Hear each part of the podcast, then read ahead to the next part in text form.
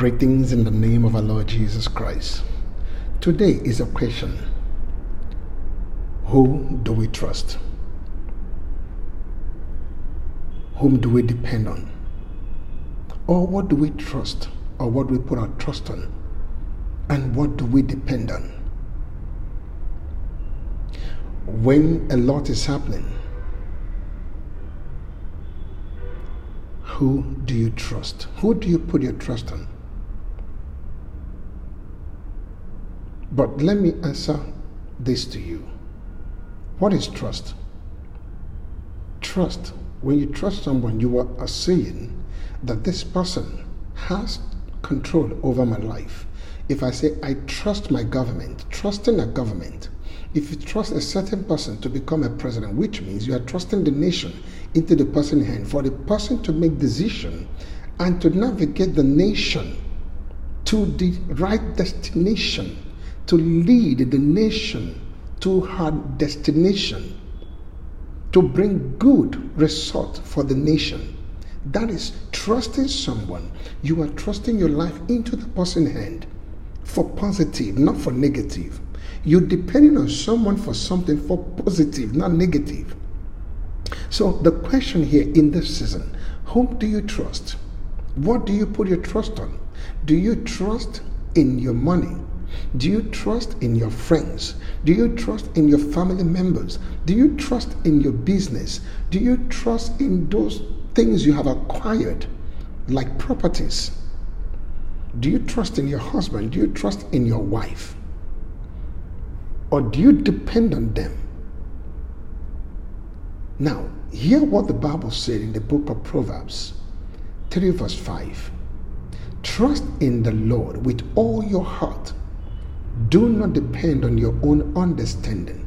In other words, when you trust in the Lord, is not that you should trust in the Lord with a few part of your life, some part of your plans, some part of your decision. No, it says trust in the Lord with all, all in all, through all, from all it should be trusted in the Lord. When you trust in the Lord, you are saying, Lord, I know you are faithful to take me to the right destination. I know that for sure you will provide. And it goes on, he said, Do not depend on your own understanding. Most of the time, we depend on our own on our own understanding. Morally it happens for some people who works in a company. Maybe you're about to lose a seat. You're about to lose your your your your, your office. And you were told to bring a bribe or to do something that could help you retain your position and you go ahead and do that, you are depending on that bribe to restate you as the manager of that company. But when you do that, believe me, it's going to backfire because it's not the will of God, it's not the plan of God. The plan of God for you is to trust in Him.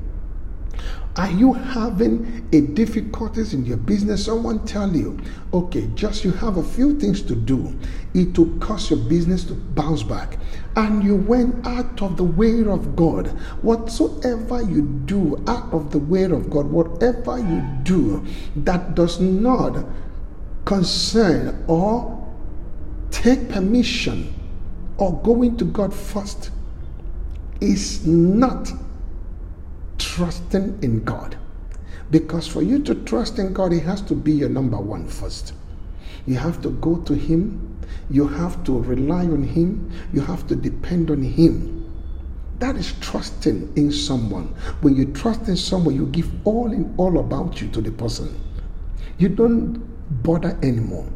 Even when we bother so much about our uh, present circumstances, it's no longer trust is out of trust. Do you seek Him when things are going so difficulties? Do you seek Him first? Do you seek Him to show you the right path?